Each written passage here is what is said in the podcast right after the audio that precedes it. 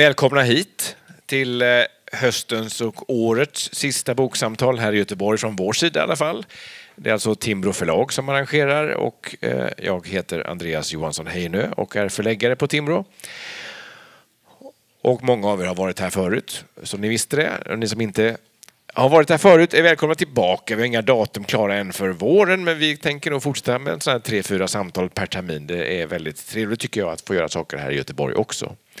Eh, och ikväll har jag då bjudit hit inte mindre än tre författare för att prata om då sammanlagt tre olika böcker som hänger väldigt väl ihop. Ehm, de som sitter här i alla fall, eh, längst bort, Torbjörn Jelensky. Du är just nu då aktuell med att du har skrivit förordet till den svenska utgåvan av Det intellektuellas opium som är då en helt nyöversatt, för första gången på svenska, i vår klassikerserie av Raymond Aron. Bredvid dig sitter Hans-Ingvar Roth. Du är aktuell med den ännu inte, nu är den väl lanserad i och med ikväll tänker jag, eh, essä som heter Kampen om de mänskliga rättigheterna. Och närmast mig sitter Johan Lundberg som är återigen aktuell med Ljusets fiender som vi nu ger ut för andra gången i en ny upplaga. Och den här gången ja, är det... det är tredje gången. Tre, ja, till och med det. Nu är det tio år sedan den kom första gången och till den upplagan som vi lanserar nu eh, har du skrivit till ett nytt kapitel. Välkomna alla tre. Och det som förenar era texter då är ju att de tar helt eller delvis avstamp i den tidiga efterkrigstiden och dess idévärld.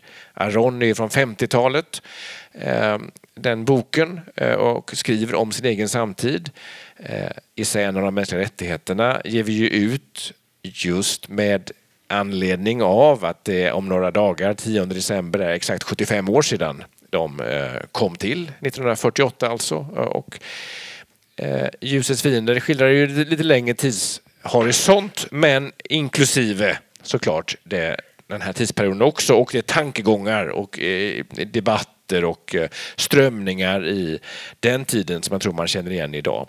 Så tanken med det här samtalet är att vi ska gå in i den idévärlden och sen tar vi oss framåt och ser vad, vad som har hänt och vad som finns med in i vår tid. Ska vi börja med dig Hans-Ingvar som ju eh, om du skulle inleda med att lite kort beskriva idéströmningarna som möjliggjorde att den här ganska eh, radikala deklarationen kom till 1948. Ja, man kan ju säga att eh, FN-deklarationen var ju en respons egentligen mot eh, ideologiska strömningar. Alltså det skulle vara en konstruktiv respons till ideologier som hade visat sig vara oerhört destruktiva.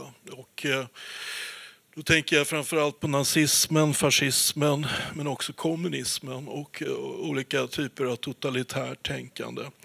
Och eh, FN-deklarationen blev ju då antipoden, den eh, stora kontrastbilden till dessa strömningar.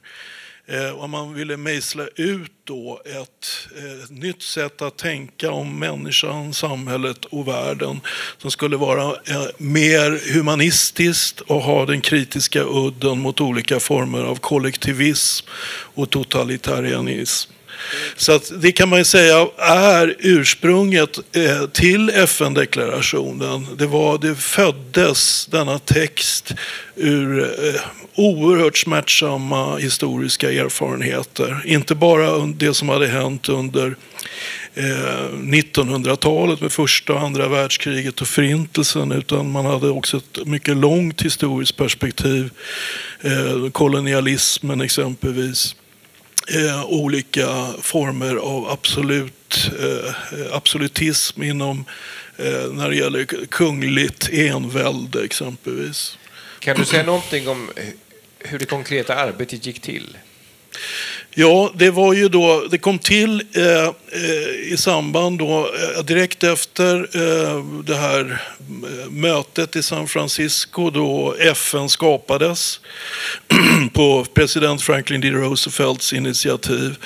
Eh, där samlades då olika diplomater och då blev en viktig uppgift att mejsla ut ett rättighetsdokument eller en så kallad International Bill of Rights.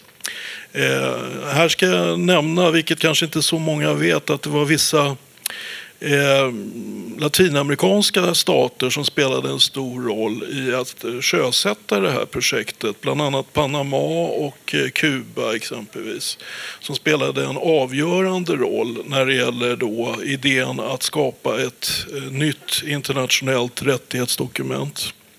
Eh, också Chile, som jag precis faktiskt kommer ifrån eh, för några dagar sedan. Jag är lite jetlaggad fortfarande. Men, eh, spelade också en väldigt stor roll, inte bara när det gäller skapandet av FN utan också när det gäller arbetet med FN-deklarationen. Men sen sätts det då samman en, kan man säga, en arbetsgrupp? Ja, och eh, då eh, denna arbetsgrupp fick eh, som ordförande Eleanor Roosevelt, alltså änka, First Lady. Eh, hon var gift då med Franklin D. Roosevelt eh, och hennes man hade då gått bort nyligen. Men eh, Harry S. Truman, den eh, nya presidenten, eh, Roosevelts efterträdare, var mycket imponerad av Eleanor Roosevelt och han menade också säkerligen att namnet Roosevelt hade hög prestige, att det skulle också hjälpa honom. Han var ju väldigt oerfaren president och politiker och knöt gärna an till eh, arvet från Franklin D. Roosevelt. Och det visade sig att Eleanor Roosevelt var en otroligt stark, karismatisk person som också var en, eh, hade en mycket eh, stark begåvning på diplomatins område. Och hon knöt till sig en arbetsgrupp som successivt valdes in, bland annat då den kinesiska delegaten P.C. Chang. En eh, mycket bildad renässansmänniska, filosof eh, och eh, som hade studerat vid Columbia University för John Dewey. Eh, och eh, de bildade tillsammans, särskilt med Charles Malik, den libanesiska diplomaten och filosofen, ett formidabelt team. De kompletterade varandra väldigt väl och eh, kom in med olika historiska erfarenheter från sina egna liv och sin begåvning så att säga. För tanken bakom var ju här att man skulle ha representativitet i någon slags mening. Personer från olika världsdelar, olika religioner, som kunde hitta någon slags gemensam nämnare kring vad som skulle vara en mänsklig rättighet. Det, det skulle inte vara någonting som bara kom från eh, Kaliforniska universitet eller från, eh, utan det, det, skulle finnas möjligheter att från olika kulturella och religiösa ingångar känna att det här är jag en del av. Absolut, och det är väl egentligen FN-deklarationens eh, en, en, av de främsta signumen, eller att dokumentet, särskilt då P.C. Chang menade att dokumentet skulle vara religiöst neutralt. Det fanns flera delegater som ville baka in då kristna referenspunkter. Eh, och eh, även ett, Sovjetunionen och deras allierade ville få in ganska mycket av den kommunistiska ideologin. Men P.C. Chang var väldigt eh, noggrann och, och, och, väldigt tuff när det gäller att exkludera den här typen av referenser. För han, han menade då att FN-deklarationen det är ett dokument för alla människor. Det ska vara en universalitet. Eh, och därav ska det också vara ett religiöst neutralt dokument eh, och inte eh, tyngas ner av för mycket ideologiskt bagage. Man skulle hitta de allmänmänskliga värdena som alla kunde samlas kring. Och för Chang var det ju då jätteviktigt då den här principen om människors lika värdighet som var då kan man säga grundprincipen för dokumentet. Att alla de efterkommande de 30 rättigheterna de på ett eller annat sätt skulle då befrämja den mänskliga värdigheten. Och eh, det här fanns ju då i förordet till deklarationen. Torbjörn, en annan som då precis som Roosevelt och de andra tog starkt intryck av andra världskriget var ju just Raymond Aron. Absolut. Berätta lite kort om vem han var och hans erfarenheter och sen sätt in honom i sitt sammanhang av den franska ja. debatten. Uh, ja, det är inte det lättaste. Men ett han ett Kinderägg där med tre uppgifter igen. han han är, var ju en, uh, han kom från en uh, sekulariserad judisk familj, välbeställda, bra förhållanden. Men sen gick det liksom neråt för familjen ekonomiskt under hans uppväxt. Eh, men han är präglad, djupt präglad på det här liksom franska sekulära idealet. Det var till och med så att han inte liksom själv ens reflekterade över eller tänkte på sin judiskhet för en möjligen när han var i Tyskland. Han var en strålande student, han var bra på tennis och han kom in på den här École Normale Supérieure och gick i samma klass som Sartre. Så de var klasskamrater. Eller åtminstone skolkamrater. Klasskamrater låter fel just det sammanhanget. Um, och de var jättebra vänner, gjorde massor av saker ihop. Men efter kriget så sket det sig. Sartre stannade ju kvar i Paris medan Aron åkte. Nu hoppar jag, jag är väldigt opedagogisk, jag hoppar över här. För den stora formativa upplevelsen i Arons liv det är ju när han då efter École Normale Supérieure så undervisar han lite och sådär och sen åker han iväg och får en tjänst i Tyskland. Först i Frankfurt om jag inte minns fel. Eh, och sen är han även i Berlin. Och det är han precis under åren innan nazisterna får makten.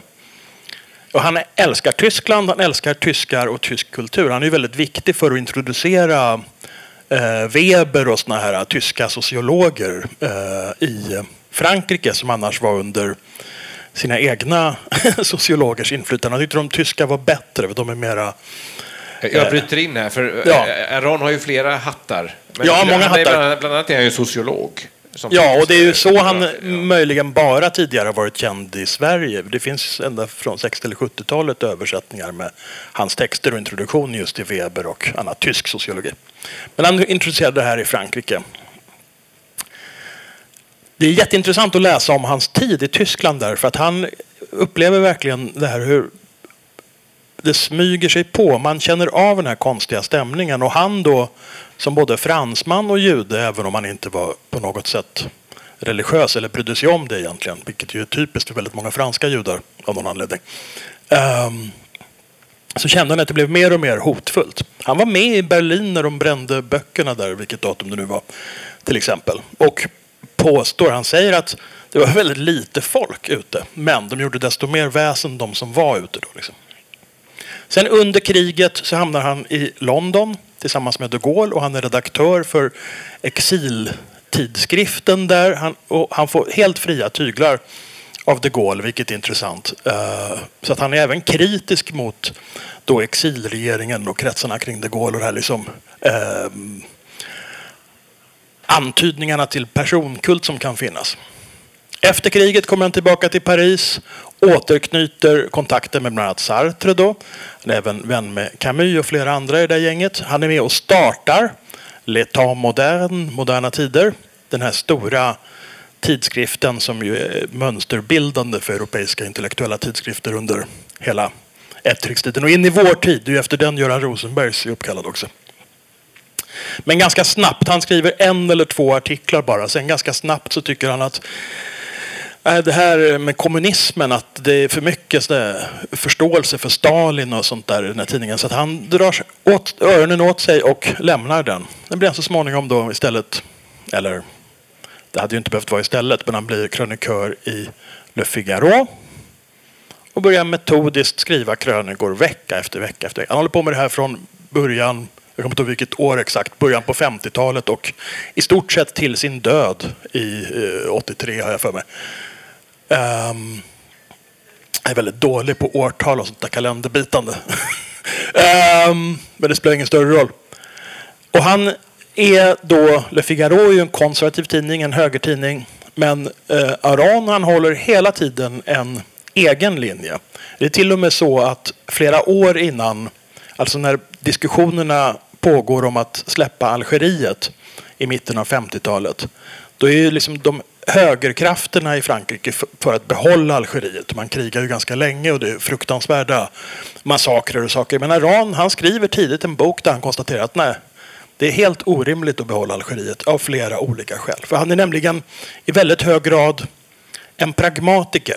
Han definierar nog inte sig själv egentligen politiskt utan han är hela tiden intresserad av hur de verkliga förhållandena ser ut. Hur är förutsättningarna på marken? Skulle Frankrike kunna behålla Algeriet? Nej. Av demografiska skäl, av eh, kulturella skäl, av eh, att det skulle kräva för mycket våld och militär. Han tycker det är oacceptabelt. Och han blir då utkastad från Le Figaro en kort period Och sen börjar han om och skriva där igen.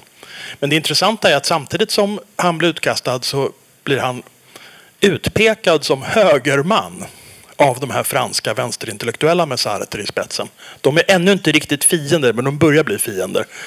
Men han är utpekad som högerman av den enkla, konstiga anledningen att han utgår från verkligheten och inte från ideologin eller någon sån abstrakt idé liksom om hur det borde vara. Och det här är det som följer honom hela livet. I alla sammanhang där han tar ställning kring Algeriet, eh, om Vietnam när det gäller maktkampen mellan Sovjet och USA, när det gäller 68 i Paris eh, och så vidare. Så småningom blir han ju mer och mer hyllad. Men kring 68 och 70 där så då säger man att man har hellre fel med Sartre än rätt med Aron. För han, har liksom, han är tråkig, han är en tjänstemannatyp, han är saklig, han skriver sina krönikor. Han håller inte alls på med massa utspel och hyllar våld så Sartre. Utan lugn och metodisk. Liksom. Det är det som gör honom så himla intressant och det är det som gör också att han håller. Han producerade oerhört mycket böcker. Han undervisade på universitetet. Han skrev de här krönikorna. Eh, han blev tidigt eh, en framstående uttolkare av eh, Alltså han skrev om internationella relationer. Han skrev en jättebok om Clausewitz som sen också faktiskt har inspirerat han den här René Girard. Ehm, och ja, och sen framförallt strax innan han dog så skrev han en memoar som är 600-700 sidor. Eh, och jag tror att den heter bara memoar faktiskt. Jag har den hemma och har duktigt läst den men jag kommer inte ihåg vad den heter. jag tror att den heter bara memoar, minnen. Eh, och den blir liksom i början på 80-talet en oväntad smash hit och en bestseller. Och han skriver ju då om hela 1900-talet ur sin synvinkel och det är jätteintressant eftersom han var med i princip från början. I, alltså där allting hände. Det var väl en alldeles utmärkt introduktion och sammanfattning av Jag kom igång efter ett tag i alla fall. Arons liv. Vi kommer tillbaka till dig och till den bok av honom som är med här. Men jag vill få Johan bli uppvärmd här också i samtalet. Ljusets fiender är ju en bok som har eh, tyngdpunkten mot vår nutid men du tar ju, har in, börjar med bakgrunder och drar ett antal trådar bakåt. Men eh, först bara berätta var titeln kommer ifrån, varför boken heter så, dess tes och sen jobbar vi oss bakåt. Ja, själva syftet med den här boken var ju att undersöka kulturdebatten i nutid, fast den är ju skriven då 2013 så det är ju tio år sedan. Men under ja, närmast föregående åren egentligen. Eh, Breivik är ju var ju central under den där tiden och det blev väldigt mycket diskussioner i samband med Breivik om det här med politisk extremism och våldsbejakande politiska teorier. Eh, och jag ville väl undersöka då med utgångspunkt i vad som sägs i offentligheten, i vilken mån man kan ge uttryck för våldsbejakande extremistiska idéer. Och det visade sig ju då naturligtvis, inte helt förvånande, att det var ju inte så mycket högerextremistiska idéer som har kommit uttryck i den svenska offentligheten under de här åren. Eh, så därför fick jag ju framförallt fokusera då på eh, dels eh, naturligtvis extremistiska vänsteridéer men också islamistiska idéer. Och i mångt och mycket så Raymond Aron dyker nog inte upp i min bok överhuvudtaget men jag ligger ju liksom väldigt mycket i linje I nästa med hans... upplaga. Förlåt? I nästa upplaga. Ja, det får bli nästa upplaga. Uh, men nu när jag läste den, De intellektuellas opium, så slår det mig ju hur nära han ligger eller hur nära jag ligger honom då kanske man bör säga. Det var en ödmjuk korrigering. ja, viss ödmjukhet. Uh, I frågan om just det här med upplysningsidéerna och i vilken mån som de här totalitära vänsterideologierna Eh, Eh, bryter med upplysningsidéerna och när det gäller naturligtvis islamismen så är det ju mindre problematiskt att det förhåller sig på det sättet. Men det var upplys, eh, eh, upplyftande att läsa de intellektuellas opium av den anledningen att jag tyckte mig få stöd för mina idéer där om att det här vänsterextremismen i mångt och mycket är en befinner sig i clinch mot upplysningsvärdena och upplysningstiden. Eh, men i alla fall för att då eh, spåra den här typen av relativism som ju var väldigt vanligt när det gällde hur man förhöll sig till islamismen så kände jag att det fanns eh, anledning att gå tillbaks i tiden och därför så ägnar jag rätt mycket utrymme i boken åt att diskutera just den politiska debatten på kultursidor framförallt i Sverige under 1950-talet och då blir det ju väldigt mycket där också. Naturligtvis tredje ståndpunkten som ju då eh, förfäktades av Artur Lundqvist till exempel och Sivar Arner eh, och den innebar ju då att man inte ville ta ställning i konflikt, eller vad ska jag säga, motsättningen mellan den fria demokratiska världen och framförallt USA då å ena sidan och å andra sidan de kommunistregimerna, Sovjetunionen eh, och Östeuropa och Kina.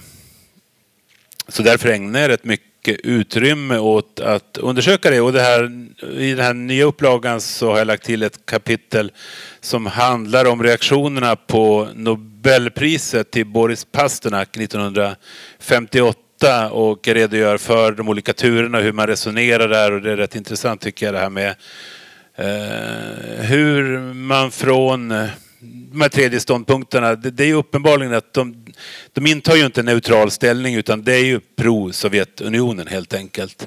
Eh, och det blir väldigt tydligt i fallet Pasternak där man på alla sätt vill försöka misskreditera Svenska Akademin för att de har gett honom Nobelpriset och med det ena efter andra skälet vill man påtala hur dumt det här var. Eh, och eh, också så här typiskt argument som förs fram är ju att det var eh, obehagligt för, måste ha varit obehagligt för Pasternak att få det här Nobelpriset och det har bara ställt till mer skada än nytta för honom själv. Eh, så det var ju liksom att det här, man egentligen värnade om honom. Det hade varit mycket bättre om man hade sluppit eh, det här eländiga Nobelpriset. Eh, och då hittade jag en artikel som skrevs, och nu kommer jag inte ihåg vad han... Gustav Svensson hette han. En eh, journalist på Expressen som också talade ryska och som hade varit, nere, eller varit i eh, Sovjetunionen då och intervjuat Pasternak bara något år innan han dog. Och då berättade han massa saker under eh, villkoret att det här inte skulle publiceras förrän efter hans död. Och där säger han då att eh, på frågan om hur han förhöll sig till eh, debatten som följde efter Nobelpriset, att han verkligen kände att han hade Svenska Akademin att tacka för eh, det här priset och att det hade, mm, ja, betydde väldigt mycket för honom. Eh, och det tycker jag var intressant just det här att det finns liksom ingen anledning att betvivla det här utan det var verkligen inte alls på det sättet som Artur Lundqvist och Sivar Aner och Carl Wennberg påstod. 50-talet var ju oerhört präglat av kalla krigslogiken.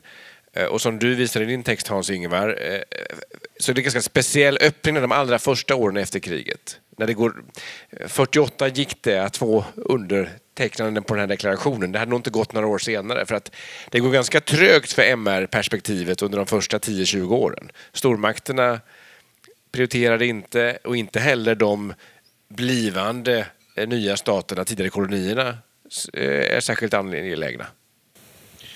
Eh, nej, det är eh, mycket träffande iakttagelse och man kan säga så här att det hände mycket i slutet då på 40-talet. Också, och sen början på 50-talet. 1950 kom ju också Europakonventionen om de mänskliga rättigheterna som ju var starkt inspirerad av FN-deklarationen. Och det blev ju till skillnad från FN-deklarationen en bindande Eh, Eh, juridisk text för eh, de europeiska länderna. Eh, där spelade ju bland annat den brittiska delegaten, skotska delegaten Fife, en mycket viktig roll. En jurist som hade varit med under Nürnbergrättegången och visade också på att eh, Storbritannien hade ett stort intresse av de här frågorna. Eh, eh, sen 50-talet, intressant då med kalla kriget och som lade ett lock på diskussionerna kring de mänskliga rättigheterna. Och den kanadensiske juristen John P. Humphrey som var Eleanor Roosevelts sekreterare i den här skrivargruppen han blev intervjuad en gång och eh, då frågade de honom, är du det här med FN-deklarationen den största bragden i ditt liv? Att du var med och skapade den? Nej, säger Humphrey. Det var att jag ändå lyckades hålla de mänskliga rättigheterna levande trots Dag Hammarskjöld. Eh, och det där är intressant för oss svenskar. Som, alltså, Hammarskjöld eh, är, ju en ikon, så att säga. Eh, och, eh, men då menade ju Humphrey att eh, ja, eller Hammarskjöld hade direkt sagt till honom att flyg det mänskliga rättighetsplanet på den allra lägsta höjd som är möjligt sa han ordagrant. Det ska inte störta, men det ska vara på den absolut lägsta höjden. För att det får inte störa våra förhandlingar och diskussioner mellan öst och väst. Så det säger någonting om det bistra klimat som fanns för de mänskliga rättigheterna under 50-talet. Och det är ju den tiden som då Aron skriver den här boken. Man kan ändå tänka sig Torbjörn att just i Frankrike där ju det finns en inspiration från alltså deklarationen eh, efter revolutionen eh, och där man har eh, gjort idén om, om rättighetstänkande till en del av den nationella mytbildningen och så. Hur var det möjligt även i Frankrike att de ledande intellektuella kunde, som Sartre, eh, förföras av eh, våldsideologier och att en sån som Aron som såg emellan kunde vara den som blev smutskastad? Alltså, e-, egentligen är det... Alltså, Aron utreder ju i viss mån det här men det är ändå en rätt um, svår fråga. De här intellektuella i Frankrike hade ju och har fortfarande i viss mån, eh, eh, även om det inte alls är nu som på den tiden, en så extremt uppburen position.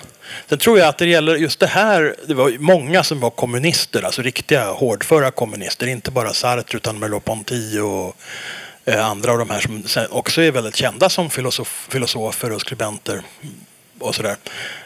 Um, jag undrar om inte faktiskt i hög grad också det handlar om personligheter här. Alltså Sartre är så fruktansvärt dominerande så snabbt och han är så initiativrik, han är extremt produktiv, han skriver jättemycket och blir på något sätt eh, framförallt så småningom under loppet av 50-talet och in i 60-talet en sorts intellektuell modell. Han är liksom urtypen för en maître penseur, en mästartänkare som de har i Frankrike.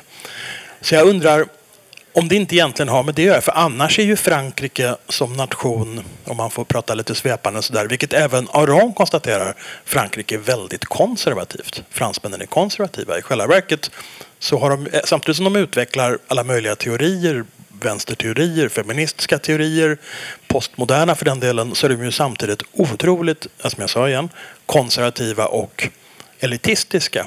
Och Aron samtidigt som han då var förnuftets röst, i alla fall i mina ögon, eh, och den som liksom försökte hela tiden ha en realistisk inställning till saker och ting. Så var han ju också någon som såg att ja, men de här drömmarna, de här som har de här vansinniga idéerna, de kan vara viktiga som drivkrafter men de måste hållas tillbaka. Problemet är att det liksom spårar ur i Frankrike där. Men, nej, men Frankrike är ju också rent intellektuellt rätt extremistiskt egentligen. Alltså både när det gäller höger, alltså fascismen var ju väldigt stor i Frankrike även om det inte fick något genomslag som i Tyskland. Alltså både antisemitism och fascism ja. och protofascism var ju på något sätt mycket större och starkare i Frankrike än jag skulle säga i något annat land i Europa. Åtminstone ja, fram till första världskriget. omfattades av så pass många intellektuella också som är kanske idag glömda. Dröla La Rochelle och Eh, Brasiliak och ja. Ja, och som dessutom även de då intressant nog. Och, och egentligen, det, jag vet inte, vi har, jag har hört också nu, alltså det har väl varit en del ifrågasättandet ifrågasättanden av Sartres roll under andra världskriget också. Ja, det har det ju varit i flera omgångar. För Ja. De var ju ändå kvar där och de levde där och åtminstone Ja, en eller han fick någon professur efter... Ja, och en eller två av hans pjäser sattes upp. Och sen sa han ju också efteråt, men det ska man ju se ur hans filosofiska synvinkel förstås, att vi var aldrig så fria som under den tyska ockupationen. Men det är den typen av cynismer och sådär eh, som, som går hem då i den där typen av intellektuell miljö. Jag tror också det är väldigt viktigt att lyfta fram den franska nationalismen. Och, eh, som ju var verkligen en eh, konfliktskapande eh, faktor under diskussionerna kring FN-deklarationen. Eh, René Cassin, det var ju den franska delegaten, en eh, fransk-judisk eh, jurist eh, som var eh, de Gaulles högra hand under Londonexilien. Eh, En, en briljant person som också hade på ett oerhört smärtsamt sätt fått se hans värsta sida genom att han, större delen av hans familj mördades i förintelsen. Men han var tillika en eh, mycket stark nationalist och menade då att eh, ja, kolonierna de var inte mogna för mänskliga rättigheter. Eh, och det här var ju en sak som P.C. Chang, den kinesiska delegaten, gick igång på. Han, han var oerhört kritisk till René Cassin.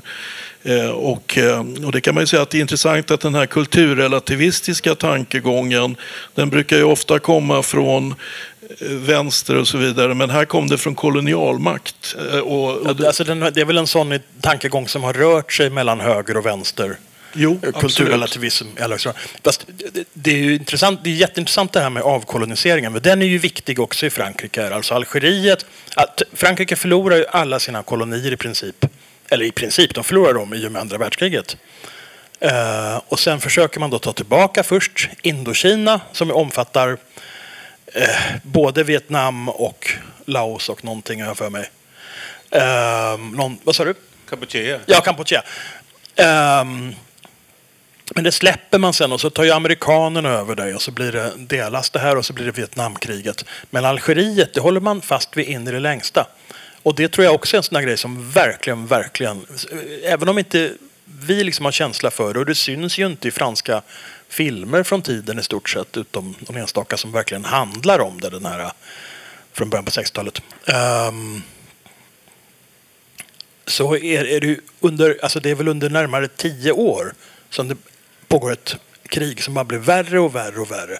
Och det är också därför den mest kände franske supernationalisten de Gaulle kommer till makten så småningom. För att han ska rädda situationen. Men han släpper Algeriet till då den franska högern och alla de här som tvingas i exil. Det är ju också det att det fanns ju, jag kommer inte ihåg hur många, men det handlar om miljon, någon miljon i alla fall. Etniska fransmän och frankifierade araber och judar inte minst som tvingades fly från Algeriet när det blev fritt. Det där, sånt där påverkar ju ett land på alla möjliga sätt. Eh, och det intressanta är då att alltså, Al- Aron är på ett pragmatiskt sätt för att släppa Algeriet. Det går inte att hålla. Medan Sartre, han är naturligtvis för att släppa Algeriet också, men på det här militanta och aggressiva sättet. Det är det här, samma veva som det här som Frans Fanons eh, Jordens fördömda. Ja, ja, precis, precis. Jordens fördömda kommer, som Sartre skrev ett berömt, extremt våldsamt förord till, som också är en sån här, verkligen en central text för den postkoloniala vänstern och som fortfarande är aktuellt, vilket man ser inte minst i Ljusets fiender här. För det är ju den, den typen av, alltså den texten som bland annat Mattias Gardell och sådana här i hög grad bygger sin tolkning på och som har påverkat hur man läser Fanon också. Och de är ju i sin tur då, alltså den här postkoloniala inriktningen som har varit väldigt populär under de senaste tio åren. Där finns ju ett väldigt stort motstånd mot mänskliga rättigheter också. Det är ju därför, jag menar, de här MMRK, muslimska mänskliga rättigheter, som ju består av hela det där gänget runt Gardell egentligen. Eh, jag menar, det är ju inte för inte som de just heter muslimska mänskliga rättigheter, därför en annan typ av mänskliga rättigheter än de här mänskliga rättigheterna som formulerades då 1948. Eh, till exempel så vill man ju inte att eh, yttrandefrihet är ju inte en mänsklig rättighet utifrån deras perspektiv, utan det är snarare ett problem. Nej, sen, tror jag, sen tror jag, det vet du mer om, men jag tror att någonstans inbillar jag mig, åtminstone som vi västerlänningar och europeer läser de mänskliga rättigheterna, så handlar det i väldigt hög grad om, det handlar om individers rättigheter. Och i till exempel den kinesiska traditionen, i väldigt många av de här afrikanska staterna som eh, blev fria långt efter att de här eh, rättigheterna eh, skrevs, så har man ju inte riktigt samma syn på individens rätt till frihet. Individen ska liksom vara inordnad i ett sammanhang och tjäna staten eller partiet eller vad det nu kan vara för någonting mera. Jo, också man kan ju lägga till i det här sammanhanget eh, det här nya initiativet då från Kina. Det kallas för Civilization Initiative. Där man vill då mena att de mänskliga rättigheterna har egentligen ingen relevans för det kinesiska samhället. Utan det här är en helt annan civilisation och man beskriver världen i termer av olika civilisationsblock. Och där inte de mänskliga rättigheterna som man anser då är liberala västerländska ska påverka då den kinesiska samhällslivet och kulturen.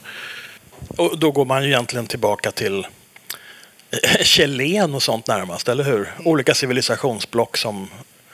Det finns ingen förståelse för den här universalismen som ju mänskliga rättigheter bygger på. Om vi eh, går tillbaka till den svenska efterkrigstiden, eller nutiden. Frågan är, när eh, får MR-perspektivet på allvar ett genomslag i Sverige? Hur länge dröjer det? Till liksom en nivå där det blir en självklar referenspunkt i offentligheten och så. Det fanns inte med 58 i Pasternak-debatten, till exempel Johan. Nej. Nej. det, är, det är en jättebra fråga. Eh, och det är pinsamt svar här som jag tentativt ger då är att Eh, de mänskliga rättigheterna har ju faktiskt lyst med sin frånvaro eh, väldigt länge i den svenska politiska debatten. Eh, och det kom ju på en bred front faktiskt först också under 70-talet egentligen. 60-talets vänsterrörelser de använde sig inte särskilt mycket av begreppet mänskliga rättigheter utan det var ju begrepp som solidaritet, jämlikhet och så vidare. Men inte individuella mänskliga rättigheter. Det socialdemokratiska välfärdsbygget man ansåg att det var en bred konsensus. Där fanns inte heller särskilt mycket individuella mänskliga rättigheter.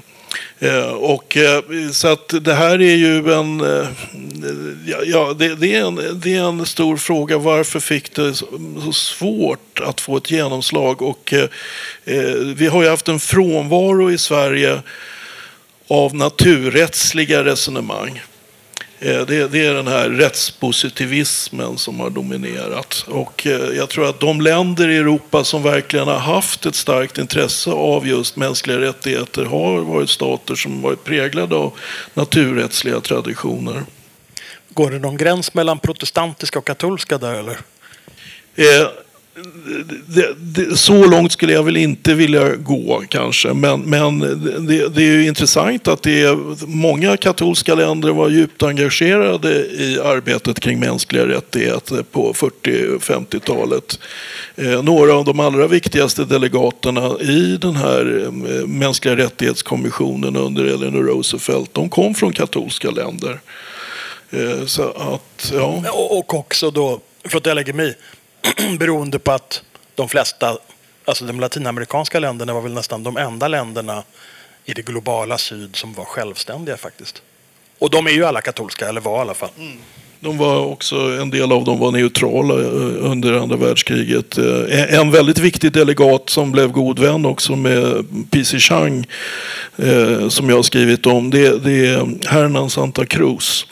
Eh, och han var en eh, chilensk jurist, kom från en mycket välbärgad familj, Santiago. Eh, men han var kanske den som kämpade allra hårdast för sociala och ekonomiska rättigheter, förutom John Humphrey.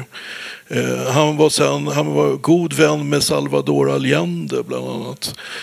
Och representerade då en stark vänstertradition inom katolska lägret. Men jag tänker att det egentligen är två dimensioner, eller två komponenter som måste in här. Det ena är ju ett rättighetstänkande. Att överhuvudtaget kunna erkänna någonting sådant som att rättighet existerar oberoende av vad vi säger här och nu. Och det an- som kanske då har varit främmande i svensk filosofisk tradition och så vidare. Och det andra är ju att vara öppen för det universalistiska. Att, att man har ett, ett globalt eller universellt perspektiv som eh, bryter både mot nationalismen eller mot ett klassbegränsande tänkande och så vidare. Och på båda de punkterna kanske Sverige har haft en uppförsbacke då.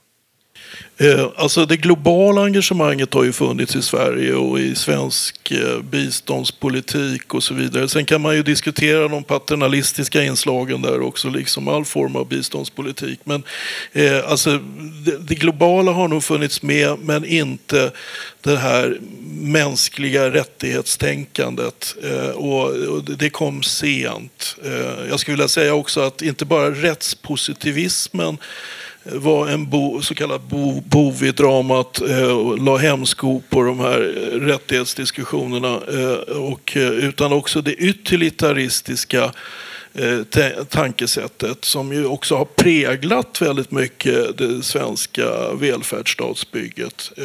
Nyttotänkande så att säga. Och, Samtidigt som, och det stöder väl egentligen det du säger där, så, så är det ju också det här är idéer som går tillbaks till kristendomen ytterst sett i väldigt hög grad också. Eh, att människan är skapad till Guds avbild och du, du går ju igenom också i boken hur, jag menar, kampen bland kristna i USA på 1600 och 1700-talet med abolitionisterna och så vidare som ju eh, var centrala när det gällde eh, den antirasistiska kampen och när det gällde eh, ja, egentligen kvinnors rättigheter och antislavmotståndet och så vidare. Mm. Jo, och... det, finns ju inte, liksom, det, det, har ju inte uppstått någon annanstans i världen vad jag vet den typen av rörelser som uppstår bland kristna i framförallt USA. Då på 1700-talet. Mm. Absolut, och eh, kväkarna inte minst var otroligt avgörande för antislaverirörelsen. Och sen har vi ju då medborgarrättsrörelsen som är en moralisk förebild för många befrielserörelsers kamp. Eh, inspirerade också kvinnorättsrörelsen faktiskt i USA.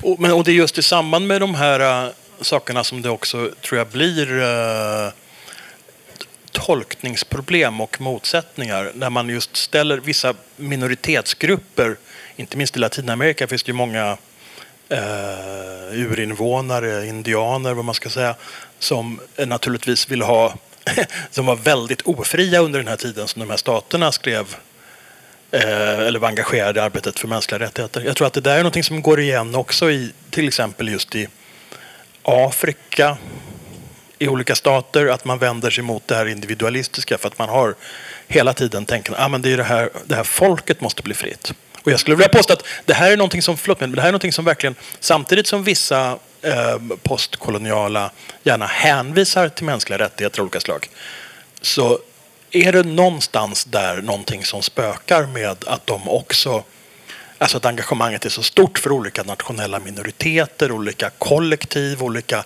religiösa grupper och så vidare. Och det går ju, det går ju ändå inte... Det blir inte den intressanta akademiskt sett Nej, det, in, intressanta paradoxer där ibland. Men det har att göra med alltså, motståndet mot universalism och allmängiltiga idéer som har allmängiltiga anspråk. Men tänk om, och då, nu är jag djävulens advokat men tänk om västerländsk universalism har den svagheten att den också är västerländsk just. Ja, den har... Ur en del andra synvinklar. Men den kan ju vara bra ändå. ja, det är klart den kan vara bra ändå, men den är, det, det är ju alltid svårt att plantera in men... idéer från andra håll som inte har vuxit fram ja, i de ja. sammanhangen. Det har vi sett liksom både högeridéer och vänsteridéer. Det är liksom mm. demokratiska idéer och olika andra system. Det, det fäster liksom inte. Det, för, jo, eh, om jag får lägga till här. Alltså, det bästa motexemplet mot de som angriper då och krit, kritiskt eh, för, ja, ifrågasätter då, eh, universalismen i de mänskliga rättigheterna. Det, det är ju att titta på det här arbetet som delegaterna gjorde. Här hade man ju mer eller mindre alla religiösa och ideologiska traditioner representerade. Till och med Sovjetblocket eh, som i slutändan inte heller faktiskt röstade mot emot dokumentet. Flera av delegaterna från östsidan var med och gav konstruktiva inslag till dokumentet. Men sen hade vi då ja, nästan alla stora världsreligioner och eh, konfucianismen från Kina och så vidare. Så det är inte ett liberalt västerländskt dokument. Och P.C. Chang som jag då eh, har intresserat mig mycket för, eh, det, han menade ju att det här är ett dokument för hela mänskligheten, inte bara för västerlänningar. Och där hade han sin största motståndare då i René Cassin, den franska delegaten, som hela tiden ville hänvisa till upplysningstidens idéer i Frankrike och att Frankrike var de mänskliga rättigheternas vagga. Men det menade ju Chang var helt fel. Det här var tankar som man kunde hitta i en rad olika traditioner. En mycket hypotetisk fråga, men jag vill höra vad ni svarar. Om man ska göra motsvarande arbete idag, att sätta ihop en kommitté med högprofilerade företrädare för olika filosofiska inriktningar, religioner med global spridning. Skulle de komma fram till ungefär samma sak? Eller spelar det roll att det har gått 75 år? Torbjörn ser sugen ut. På.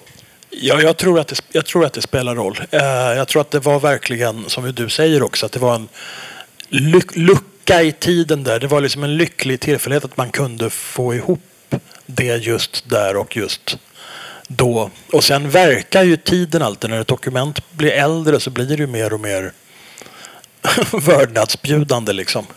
Men vad skulle det bli för skillnad då? Alltså det är för starkt. Jag, jag, förlåt, men, men det är så fruktansvärt starka motsättningar nu.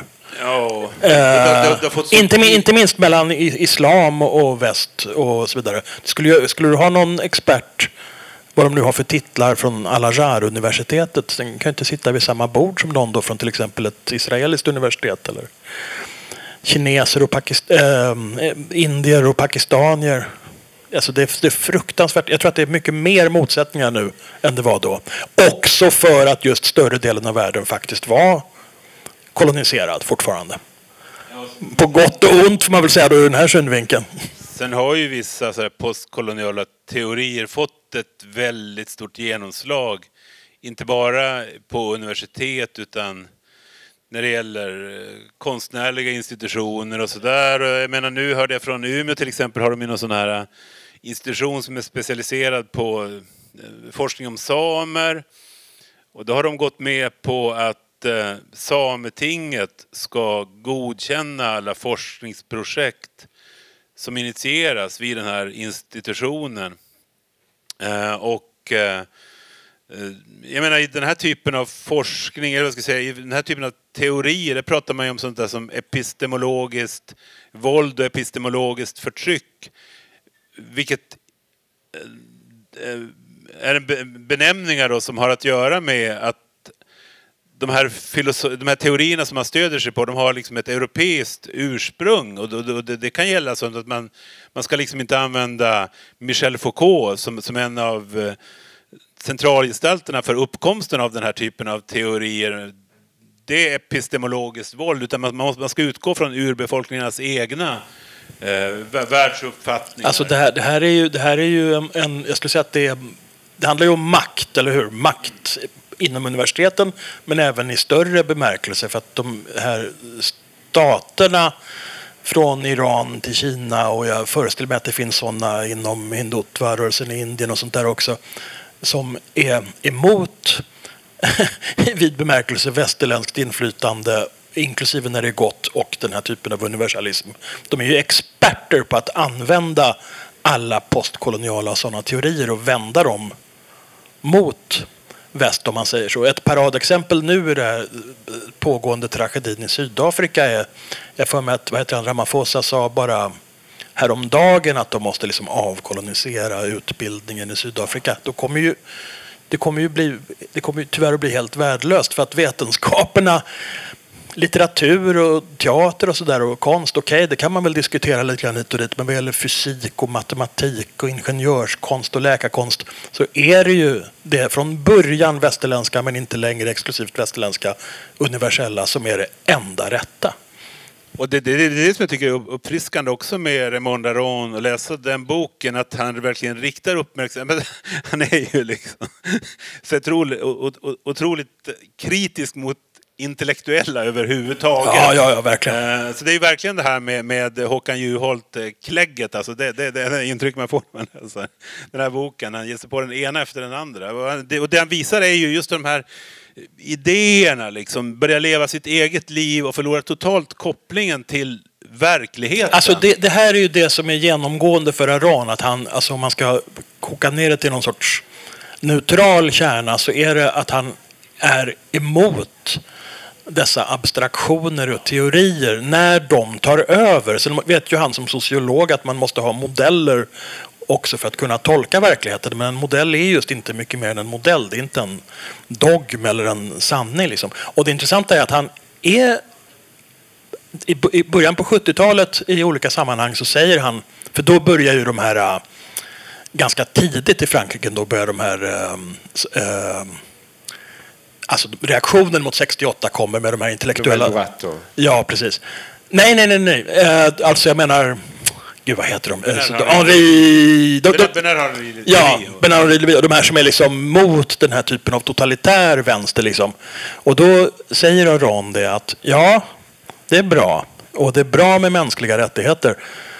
Men man får se upp så att inte de blir nästa så att säga, abstraktion som man dyrkar. Om nu det finns någon risk för det. För att han menar att även mänskliga rättigheter, och jag håller med honom, han är inte ensam om det här. Ehm, det bygger ju också på att det finns strukturer, stater, lagar och sådana som kan försvara och upprätthålla dem. De är, ibland när man pratar om dem i Sverige, inte du naturligtvis, men i vissa sammanhang, högtidstal, det är det som att de svävar i luften och sådär. Men det är ju tyvärr dessvärre så att mänskliga rättigheter, precis som alla andra lagar inom citationstecken, om inte någon upprätthåller dem så hjälper inte att det finns listor med dem.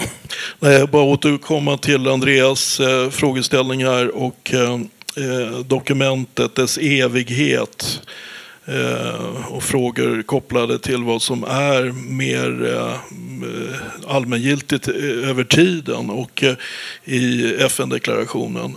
Och man kan ju tänka att man har en, många har en väldigt positiv inställning till dokumentet i sig. Principiellt, ja det här är ett av världens stora landvinningar, världsbefolkningens vackraste skapelser. Sen är det ju då problem och diskussioner kring tolkningen och institutionaliserandet av de här rättigheterna. Och det har ju varit en oenighet under resans gång ända fram till idag.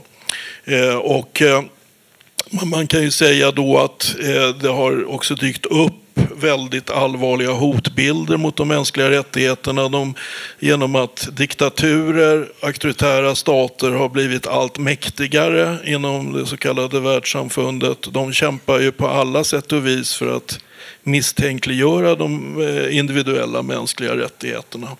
Eh, så det här är ju en mycket allvarlig stegrad hotbild så att säga.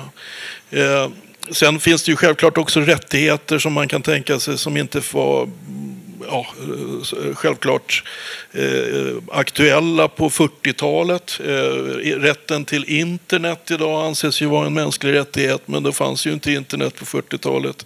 Eh, sen är det en annan sak och jag knyter an till en eh, brittisk filosof här som både Torbjörn och jag lyssnade på eh, Anthony Grayling som har skrivit också väldigt intressant om det här kring mänskliga rättigheter. Eh, Eh, han menar ju då självklart att alltså det är verkligheten som gav sig till känna när det här dokumentet skrevs. Det var färska Eh, brutala erfarenheter eh, av förintelsen och andra världskriget. Och att då levde ju de här delegaterna precis mitt i det här. Denna eh, bild av detta fruktansvärda som hade hänt mänskligheten. Och det var ju också en stark motor för det här deklarationsarbetet. Till sist, eh, vi har inte, faktiskt inte berört titeln på Arons bok, Torbjörn. Är den så självklar att alla förstår den? Ja, det tror jag. Är det någon som inte förstår? Nej, Så kan du inte fråga. Det. Jag vill ha allsång. Ja, men det, det går tillbaka till Marx såklart. Men vad är det Aron vill säga? Är det, är det stalinismen specifikt? Eller marxismen? Eller är det liksom, eh, de här abstraktionerna som sådana? Alltså, hur långt, för han, han skriver ju inte, han utvecklar inte den metaforen särskilt mycket i texten. Nej, nej. Uh, alltså, mycket handlar ju om... När han skrev den så var ju fortfarande stalinismen vid liv. Stalin var död, men han hade... Uh, uh, Khrushchev hade ännu inte hållit det här berömda talet där han liksom gjorde slut på Stalinkulten. Och Så att året, ja det, precis, i Sverige så hyllades fortfarande Stalin och Ja, ja. Och, Nej, men i hela, året efter skulle man ställa sig Europa, bakom hela världen. i Ungern och så. Ja. Ja, visst. Ehm, så att det är väldigt mycket handlar om stalinismen, men det är ju principiellt. Det handlar ju på något sätt ytterst om egentligen om, om politik som religion om man spetsar till det. Och jag tror att det skulle kunna, mycket av det skulle du kunna vända mot vissa typer av högerextremism också. Det är bara det att den typen av regimer, ja, fanns ju inte riktigt vid den här tiden. Nu kanske det växer fram sådana i och för sig, men... men, det, de, Men- men är, är de är sällan lika ideologiskt sådär Men genomarbetade. poängen är väl, ja, men det, det ligger väl kanske i det du säger där att eh, på grund av sekulariseringen under 1800-talet så har den här typen av ideologier och i synnerhet kommunismen kommit att fungera på samma sätt som religionen fungerade tidigare. Och att det där ligger också det ytterst problematiska med kommunismen. Idén om att tusenårsriket som de kristna åstundade efter döden ska genomföras i den konkreta verkligheten och då blir det väldigt mycket ägg som ska krossas för att göra den Ja, för det är ju en återkommande, en central sak hos Aron. Det är ju det här, vad är det med dessa intellektuella och andra runt om? Att de är så stenhårt kritiska mot allt västerländskt och framförallt allt amerikanskt. Det är inte fel att kritisera det, men sen tiger de fullständigt om alla sovjetiska och sen så småningom kinesiska och så vidare brott. Och det här, så här är det ju i hög grad fortfarande, även om kanske, då finns ju inte Sovjet längre, men motsvarande kan man väl säga vissa islamistiska islamregimer. Så att man håller liksom, man ligger liksom lågt med att kritisera Iran fast de avrättar mer än en människa om dagen. Men sen om det är en avrättning i USA, vilket är hemskt, så kan man engagera folk och få in kulturartiklar om det. Ja, och, det, och den här puritanismen som också ger sig till känna. Jag menar, det ger sig till känna då i kritiken av det förfallna västerlandet. Eh, och det ger sig också till känna i det här eh, liksom eviga jagandet efter kättare. Eh.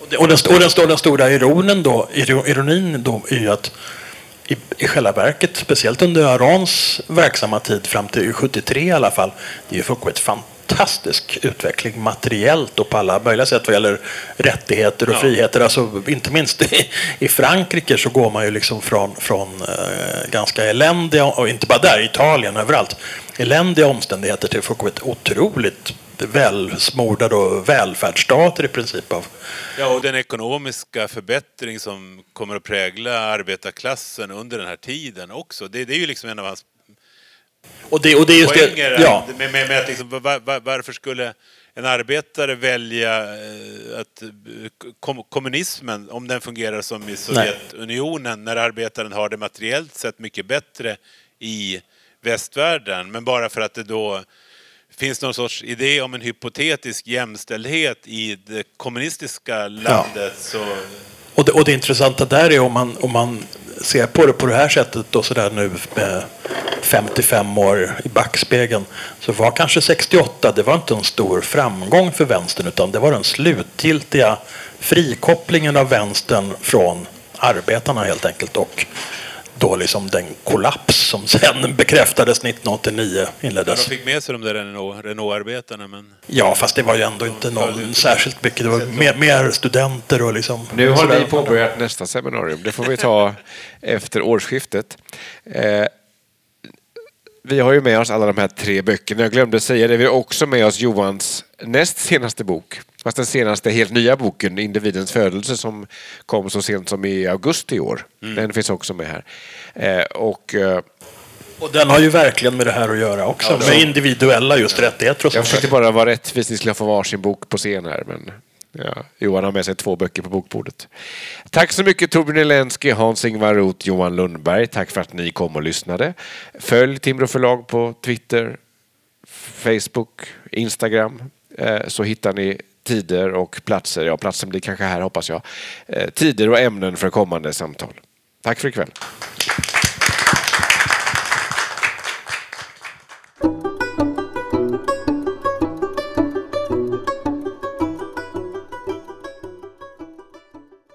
Du har lyssnat på Ideologipodden, en produktion från Timbro förlag och Timbro presenterar. Inspelning och redigering av Johan Skugge, musik av Anders Meisner, Chilla Gorilla. Du hittar den här och alla våra andra poddar på timbro.se podcast.